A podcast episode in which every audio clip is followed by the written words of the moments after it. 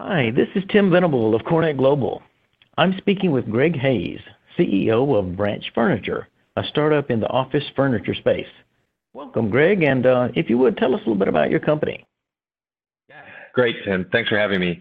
Um, in a nutshell, Branch is an affordable end-to-end office furniture solution for companies looking to create great physical workspaces.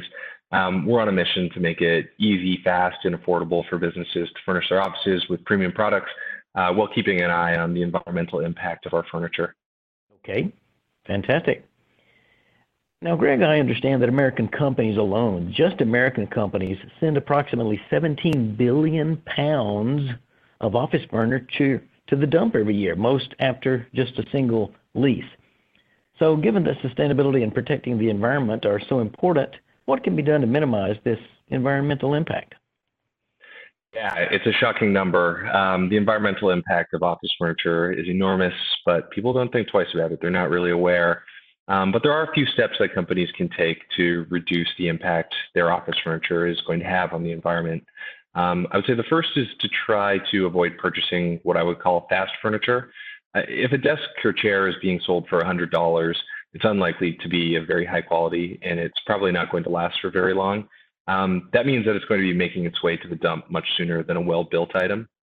In the long run, buying better quality office furniture might actually end up saving you money. It's definitely going to save the environment, uh, and it's certainly going to reduce the number of furniture frustration headaches you'll experience. Um, the second tip I would say uh, I would give is to reuse furniture where possible. Um, lots of furniture gets thrown out during an office move, but some items are really easy to take with you. Uh, you know, filing cabinets, seating products jump out as examples. Um, and when you are dealing with larger items that you can't take with you, so think about like a, a desk or, or, a cubicle system, consider donating that to a not-for-profit who can find a good home for it.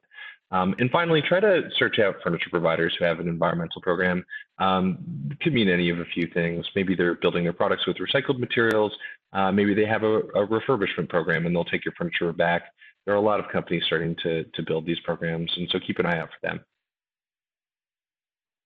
Okay, great ideas, great suggestions there.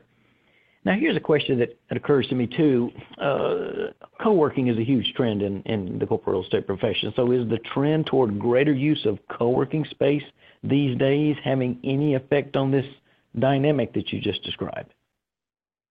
Yeah, in theory, it should be. Um, so, Co-working and flexible office spaces obviously allow companies to take an office for a short period of time without having to buy any furniture. Um, those companies' alternative uh, is to sign a short-term direct lease with a landlord, uh, and that typically results in them buying less expensive office furniture with the intention of throwing it out after after the short lease.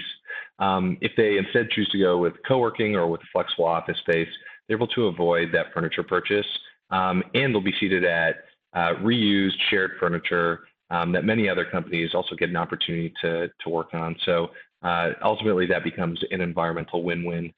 Sure. Yeah, that makes sense. Makes perfect sense. Okay. Um, any final thoughts, Greg, as we wrap up? I think the big thing is just to remember to take a look at any furniture that you're buying for your office. Make sure that um, it's recyclable. Our rule, rule of thumb is over 80% recyclable by weight. Um, look for companies, office furniture companies that have a refurbishment program. Um, buy used furniture where you can, and just do whatever you you can with your company to keep uh, that furniture out of the dump for as long as possible. Exactly. Okay. Well, thanks again, Greg, for speaking with us and sharing these uh, these very helpful insights with CoreNet Global. Thank you, Tim. This concludes this episode of What's Next.